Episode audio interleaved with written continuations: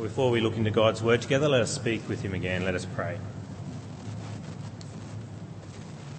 Heavenly Father, we thank you for the immense privilege it is to come before you this morning and to actually hear your voice. Lord, we thank you that your voice is indeed contained in the scriptures that we have here before us. But Lord, we are sinful creatures and we are so often deafened uh, to your voice by our own sinful hearts. So, Lord, we ask for your Holy Spirit's help this morning. May he enlighten our minds as we learn more about yourself, and so that we go from here greatly encouraged this morning to be more like your Son, Jesus Christ, in the lives that we live. And we pray this in Jesus' name. Amen. Well, why do you write letters?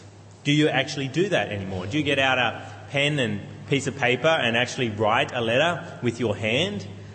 I must admit, I don't write letters uh, anymore. I used to as a kid. I remember being a pen pal and having, and it used to, I don't know whether you can do that anymore, have pen pals, have people from overseas. I think the internet has pretty much ruined letter writing. I write emails, which is a form of letter, but it's not actually getting out a piece of paper and writing a letter by hand. And I do write some letters where I actually have uh, a I have a full letter rather than just an email I send off, and I actually put it into an envelope and put a stamp on it. But um, usually I type those. I don't actually write them by hand. And uh, usually they're related to some sort of um, matter to do with bills or something. It's not usually a letter to an actual person, uh, like a, a family member that people used to write in the past. I think writing lengthy letters to actual people rather than companies is a thing that is becoming more and more a thing of the past. Why is that? Well, as I said, I think it's internet that's ruined that. We just, uh, or we have the telephone as well these days. Uh, we call people if we need to speak to them about something very important, or even uh, we do it via Skype. We can have a video conference with someone.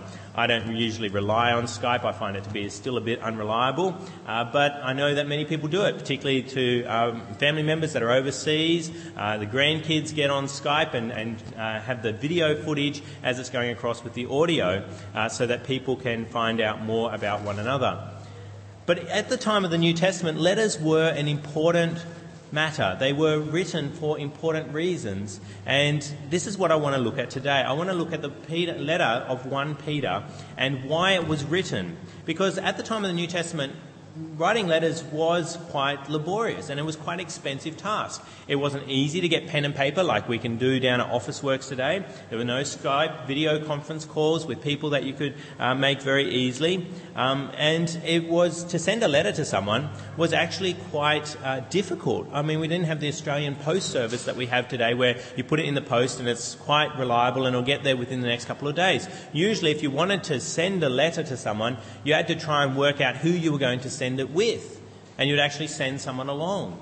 And so if it's about an important matter that a letter is written, then we should really understand, why was the letter of First Peter written?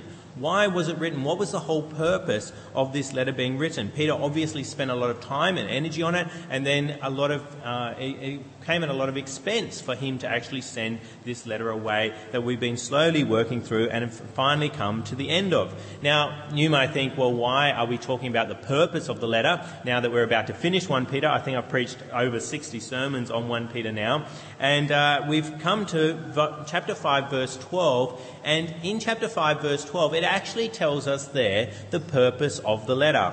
And that brings me to my first main point this morning. The purpose of the letter was to encourage. If you want to follow my main points this morning, they're there on the back of the church bulletin. The purpose of the letter was to encourage, and that's shown to us in verse twelve of First Peter chapter five.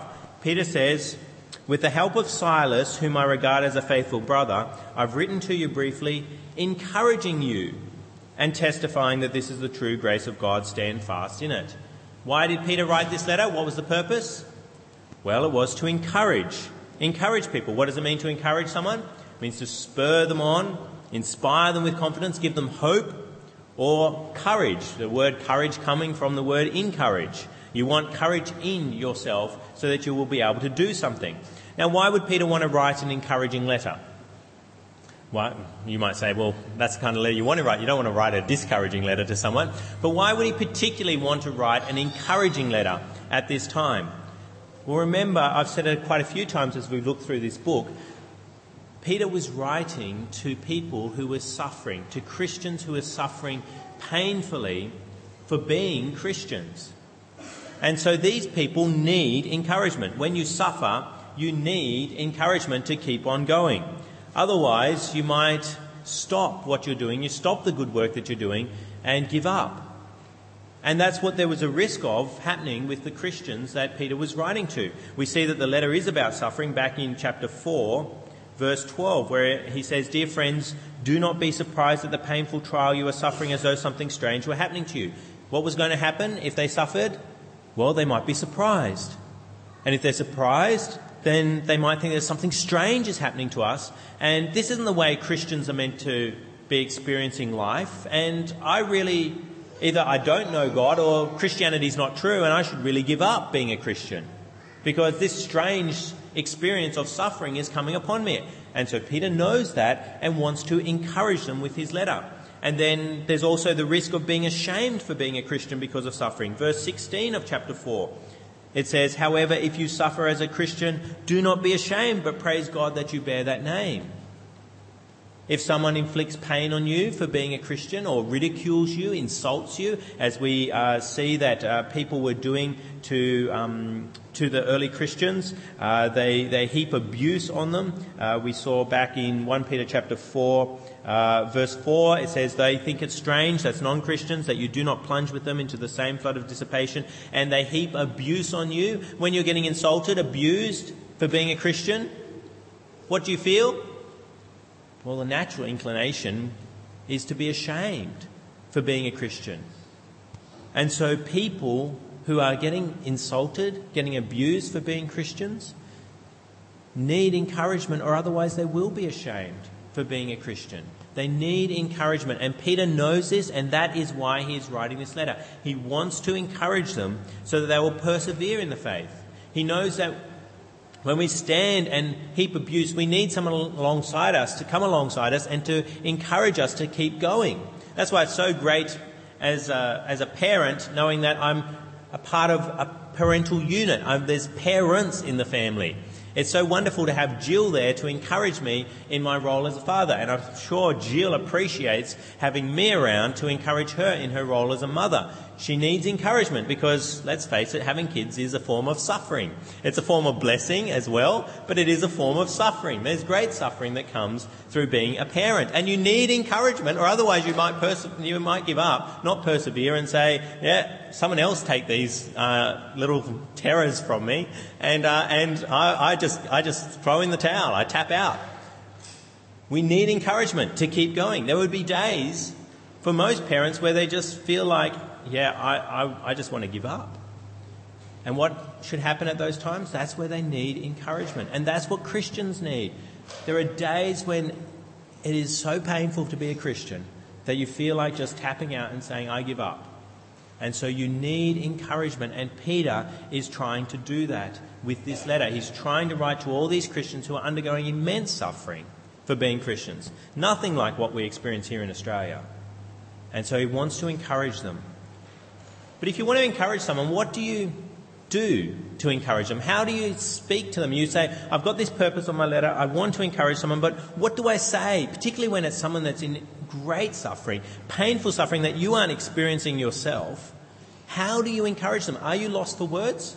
Yes, so often. You know that you want to say something to build them up, but you just don't know what to say.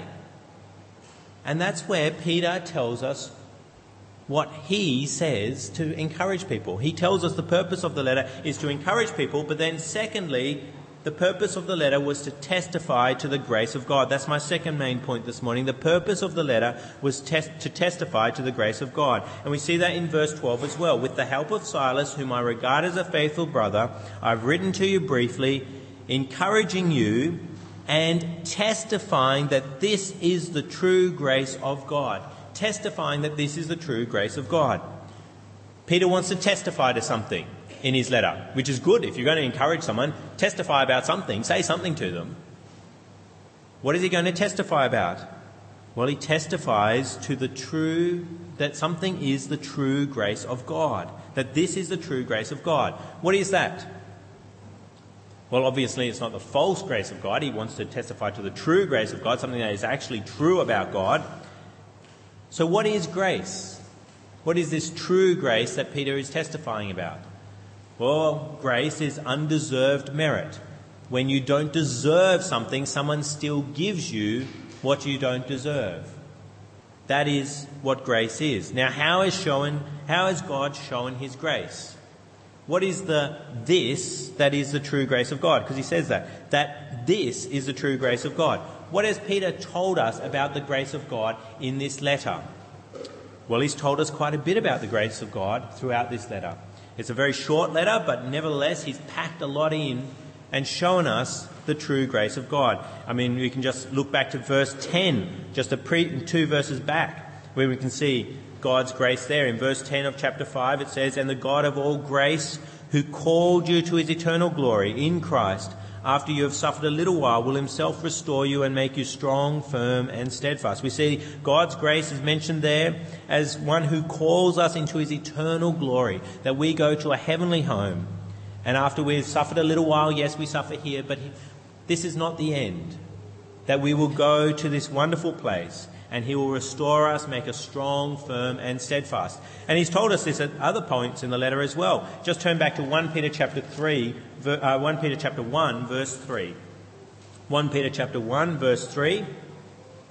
If you want to see God's grace in all its glory, this is one passage that you can look at. First Peter chapter one verse three, where we read, "Praise be to the God and Father of our Lord Jesus Christ. In his great mercy he has given us new birth into a living hope through the resurrection of Jesus Christ from the dead." What has he given us in his grace? He's given us mercy and new birth into a living hope through the resurrection of Jesus Christ from the dead. We have this marvelous hope and into an inheritance. And what kind of inheritance? That can never perish, spoil or fade, kept in heaven for you, who through faith, he's got this inheritance for you, but then through faith you are shielded by God's power until the coming of the salvation that is ready to be revealed at the last time. He hasn't just given you this new birth and then given you this marvelous inheritance. He actually preserves you so that you will get the inheritance. He shields you with his power. And even though you suffer, he gives you some encouragement here in verse six. "In this you greatly rejoice, though now for a little while you may have had to suffer grief in all kinds of trials. These have come so your faith of greater worth than gold, which perishes even though refined by fire, may be proved genuine and may result in praise, glory and honour when Jesus Christ is revealed." You're actually going to see Jesus Christ. That is a gracious act. "Though you have not seen him, you love him, and even though you do not see him now, you believe in him and are filled with an inexpressible and glorious joy." Do you know the joy of being a Christian? Why do you have that joy? God's grace. "For you are receiving" what? "The goal of your faith, the salvation of your souls." You are receiving salvation, and that is all of God's grace. And First Peter chapter two, nine to ten tells us about the grace of God to us as well. "But you are a chosen people." Just wonderful that God chose me. He could have overlooked me and I would have been eternally damned, but God chose me to belong to himself. "And I'm a part of a royal priesthood." God's grace again. "A holy nation." God is making me holy with other people. A people belonging to God. I belong to God. That is part of God's grace as well. "That you may declare the praises of him who called you out of darkness," which is where I was, "into his wonderful light. Once I was not a people, or part of the people of God, but now you are the people of God. Once you had not received mercy, but now you have received mercy." Why is that? Because of God's grace. Peter has indeed told us about God's grace. He's testified to God's grace again and again in this letter. And is that encouraging? Yes, it's marvelous encouragement. Amen, it's encouragement. Even if you're in immense pain, any kind of suffering, if you know God's grace, if someone testifies you, to you about the grace of God like Peter did in this letter to people, you have to be encouraged. You have to be filled with joy. Because no matter what suffering happens to you, no matter what man does to you, what are you receiving? You're receiving salvation. You've received salvation. You're going to a marvellous inheritance that never perishes, spoils or fades, kept in heaven for you who through faith you're shielded by God's power. It's so wonderful. And so if you want encouragement in the midst of suffering, then Peter does give it to you in this letter by telling you about God's grace. So what should be your response to the letter here? As Peter encourages you by telling you about God's grace, well, he tells us what we should do in verse twelve. After telling us about the purpose of his letter here in verse twelve, he tells us what we should do. And that brings me to my third main point this morning. The purpose of the letter requires a response. Stand fast in the grace of God. Stand fast in the grace of God. And we see that in verse twelve. With the help of Silas, to whom I, whom I regard as a faithful brother, I've written to you briefly, encouraging you and testifying that this is the true grace of God. Stand fast in it. Stand fast in it. If we want to stand in God's grace, then we need to know God's grace and depend upon God's grace. It's not enough to just simply know God's grace. We have to accept it for ourselves. And so if you're not a Christian and you're here this morning, this is what Christianity is all about, receiving God's grace. You need to understand that your works, no matter how good you may think they are, are insufficient for you to be safe from God's wrath that he has towards sin and sinners who commit that sin.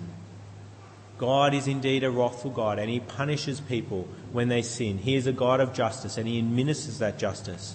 And if you are to be safe from that justice of God, that wrath of God, then you need his grace. You cannot earn your way into heaven, because all that you do is tainted. It's worthless. We saw that when Peter spoke in First Peter chapter one, verse twenty-four, he quoted from Isaiah. What did he quote from Isaiah? He said in verse twenty-four of First Peter chapter one, "For all men are like grass, and all their glory is like the flowers of the field." All your glory, all that you do, is like the flowers of the field. Pretty flowers, but really, what happens to pretty flowers? He continues, "The grass withers and the flowers fall." The grass withers and the flowers fall. All your good works will be swept away because they're tainted with sin. And so what do you need? You need God's grace. You need God to graciously pay for your sins, which you cannot do, and pay for them at the cross, where Jesus Christ took the wrath that you deserve for your sins. He became your sin at the cross so that you could go free from God's wrath. And so you need that to happen to you, just like it's described in this letter. I mean, I'm just sort of doing a bit of a recap today on First Peter, the whole book, about this message of grace that's there. And we need that grace to be shown to us at the cross. What happens in verse twenty-four of First Peter chapter two, describing Jesus Christ there? First Peter chapter two, verse twenty-four, it says, "He himself bore our sins in his body on the tree, so that we might die to sins and live for righteousness. By his wounds you have been healed." That's what you need to happen to, for you, that your wounds are healed, that you were like sheep going astray, verse twenty-five, but now you return to the shepherd and overseer of your souls. How do you return to the shepherd and overseer of your souls? By Jesus himself bearing your sins in his body on the tree. There's no other way. That's how God's grace is shown, is by sending his son to die for you. Or verse uh, chapter three, verse eighteen, where it says the same thing again. Verse eighteen, "For Christ died for sins once for all, the righteous for the unrighteous, to bring you to God." How do you get brought to God? It's by Christ dying for you as an unrighteous person. And you're an unrighteous person. He's a righteous person. He dies for you as the righteous one that brings you to God. That's what you need. You need God's grace. Now, how do you get God's grace? How do you stand fast in it? If you're not a Christian, how do you take that step? Well, you need to firstly humble yourself before God. We saw that back in chapter uh, First Peter chapter five, verse six. What does it say there? Verse six, "Humble yourselves, therefore, under God's mighty hand, that he may lift you up in due time." Do you want to be lifted up in the midst of suffering? Well, you need to humble yourself. You need to come before God. And there's another way of describing humbling yourself before God, and it's called repentance. It means having a godly sorrow for your sin, despising your sin, and turning away from it. Saying sorry to God for what you've done against him and how you've sinned against him. You need to humble yourself before God. And then what you need to do, you need to just believe, trust that Jesus Christ died for you. That's all you need to do. You just need to accept that Jesus Christ at the cross died for you. That that is the way that God's grace comes to us, is through faith.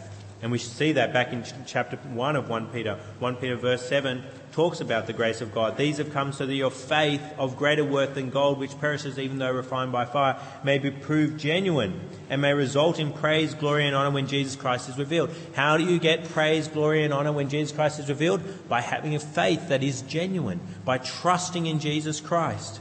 And Peter also uh, speaks about it in uh, verse nine. He says, for you are receiving the goal of your faith, the salvation of your souls. How does you get salvation of your soul? Uh, soul? It's through having faith. We need to believe that Jesus Christ died for us. If you do not already, then you are not in the grace of God. And you are outside his grace means that you are facing his wrath. Because it is only through God's grace, through faith, that you can be saved. The Apostle Paul says that in Ephesians chapter two, verse eight and nine. He says, for it is by grace you have grace you have been saved through faith. And this not from yourselves, it is the gift of God, not by works, so that no one can boast. You need to trust in Jesus Christ. You need to have faith if you are to going to have God's grace administered to you. And if you become a Christian, if you humble yourself before God, if you repent, if you believe that Jesus Christ died for you, then whatever suffering, whatever pain you receive in this world, you are able to overcome that.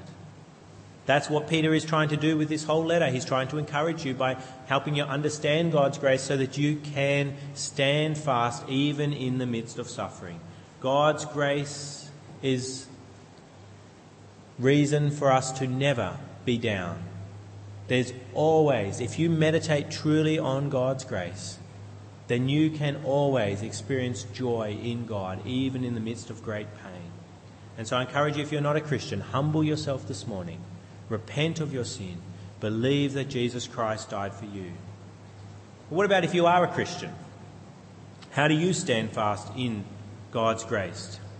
In God's grace, because we need to work at continuing to stand in God's grace if we're going to suffer well. Christians who are down have really forgotten the grace of God. We need to be reminded. We we forget things so easily, and so we need to be reminded of God's grace. It's so easy to slip back from considering God's grace as we should. So how do we do that? How do we stand firm in God's grace?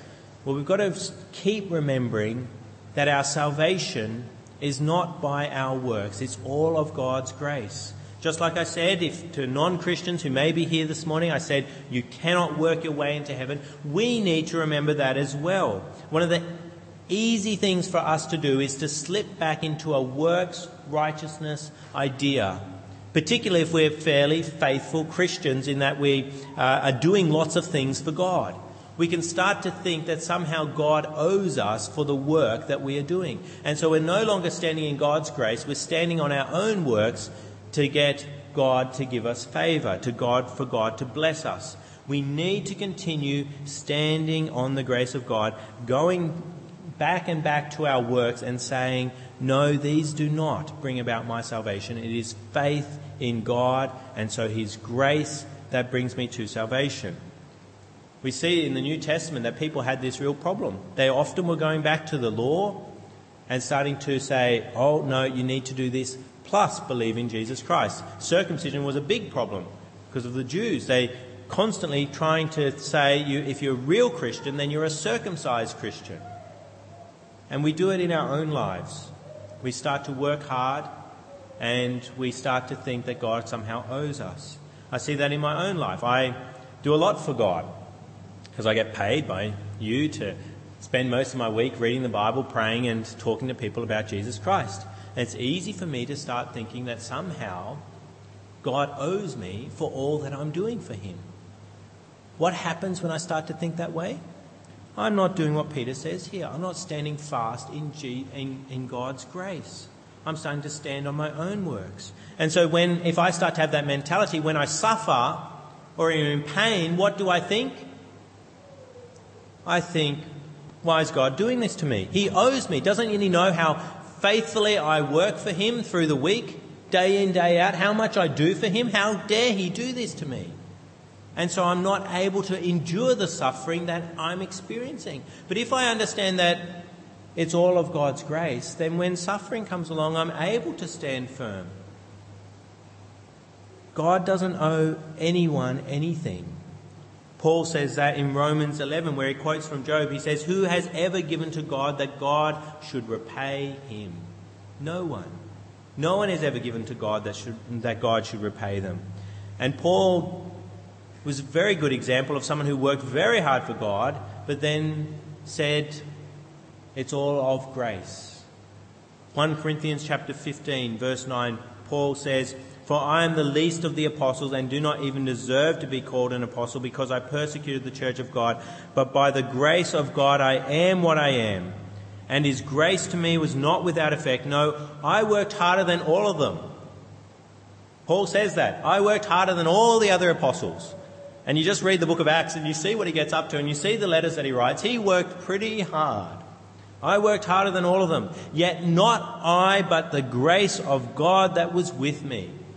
Who does he attribute all that work to that he does? God. But the not I, but the grace of God that was with me. And so we've got to remember that the only way you ever stand before God, even if you serve God immensely and do great things for him, maybe you surpass the Apostle Paul in working for God.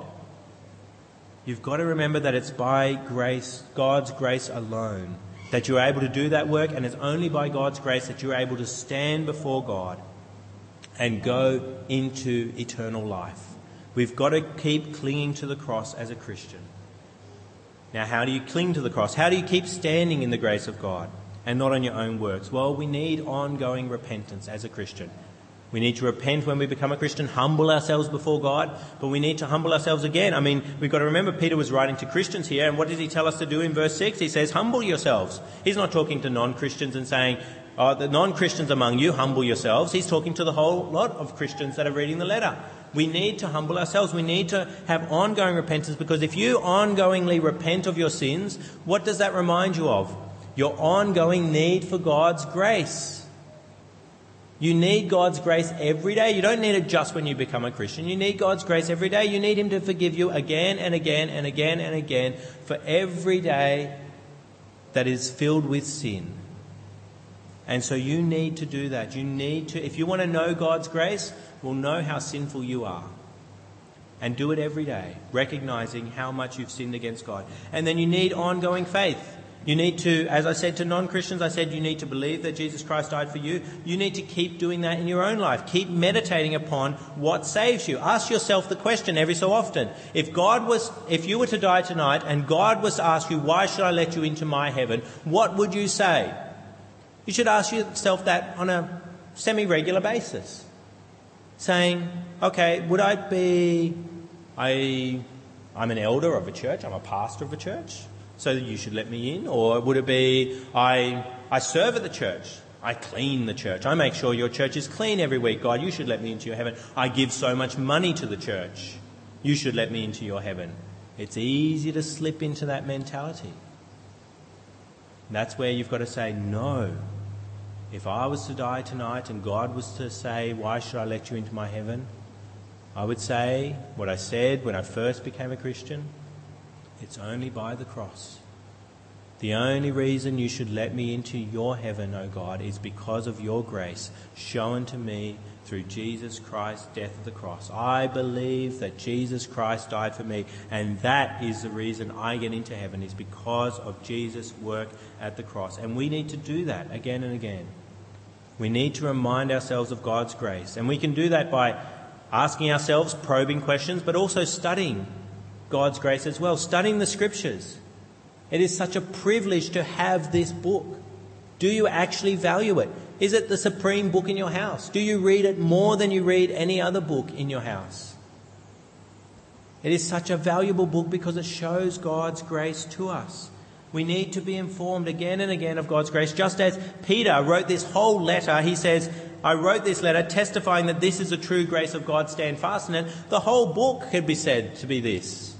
The purpose of this book is to testify to the true grace of God, so stand fast in it. Read this book and you will find again and again, it's not just Peter who tells you about the grace of God, it's the whole book.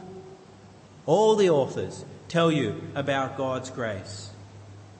And so you should be reading it. If you want to stand fast in God's grace, listen to the testimony of Peter, but listen to the testimony of the other authors of this book. And then another way that you can stand fast in the grace of God is by reminding yourself of God's grace in prayer. Thank God for his grace. In your prayers, regularly should be a topic of God's grace, praising God for being such a gracious God and showing that grace to you. Do you do that? Do you pray God's grace? Do you thank God for his grace shown to you so that you have eternal life? So we've seen this morning the purpose of Peter's letter, and we've seen what our response should be, that we should stand fast in it. Have you been encouraged by Peter's letter? We've still got a little bit to go. I think I've got another two sermons at least from this. Uh, but have you been encouraged by this letter? Have you listened to Peter's testimony about the true grace of God? Are you standing fast in that true grace of God? Do you stand fast by humbling yourself before God in true repentance? Do you stand fast by trusting in Jesus' work at the cross so that God's grace is all that you lean on, the only thing that supports you? As you stand before the holy, just God, is it the only thing you lean on? God's grace when you undergo suffering and pain? Because this is the answer to getting through suffering. We're never promised in Scripture that we won't suffer. This is the answer. It's God's grace. Do you remind yourself of the grace of God by studying the Scriptures, the whole book, which speaks again and again of God's grace? Do you praise God in prayer for his grace? If you do these things, if you stand in the grace of God, I guarantee it, you will stand firm in the midst of suffering and pain, which is indeed a gracious act of God in itself. Let us pray to God. Let us speak with him now. Heavenly Father, we thank you for this letter of Peter, which does indeed encourage us in the midst of our suffering that we experience in this world for being Christians. And we thank you that it testifies about yourself, and particularly that it testifies about your true grace. Lord, however, we thank you not just for First Peter, we thank you for this whole book, whose purpose is to show your grace, so that you are glorified and honoured as the gracious God that you are. Lord, we pray that we may respond rightly to this testimony of your grace. We pray that we may humble ourselves before you continually, recognising our sinfulness and coming to you in repentance. Lord, we pray that we may trust in Jesus Christ's death for us, so that we do indeed stand firm in your grace. May we despise our works as a way of justifying ourselves. Lord, may we cling to Jesus Christ for justification. And we pray these things in Jesus' name. Amen.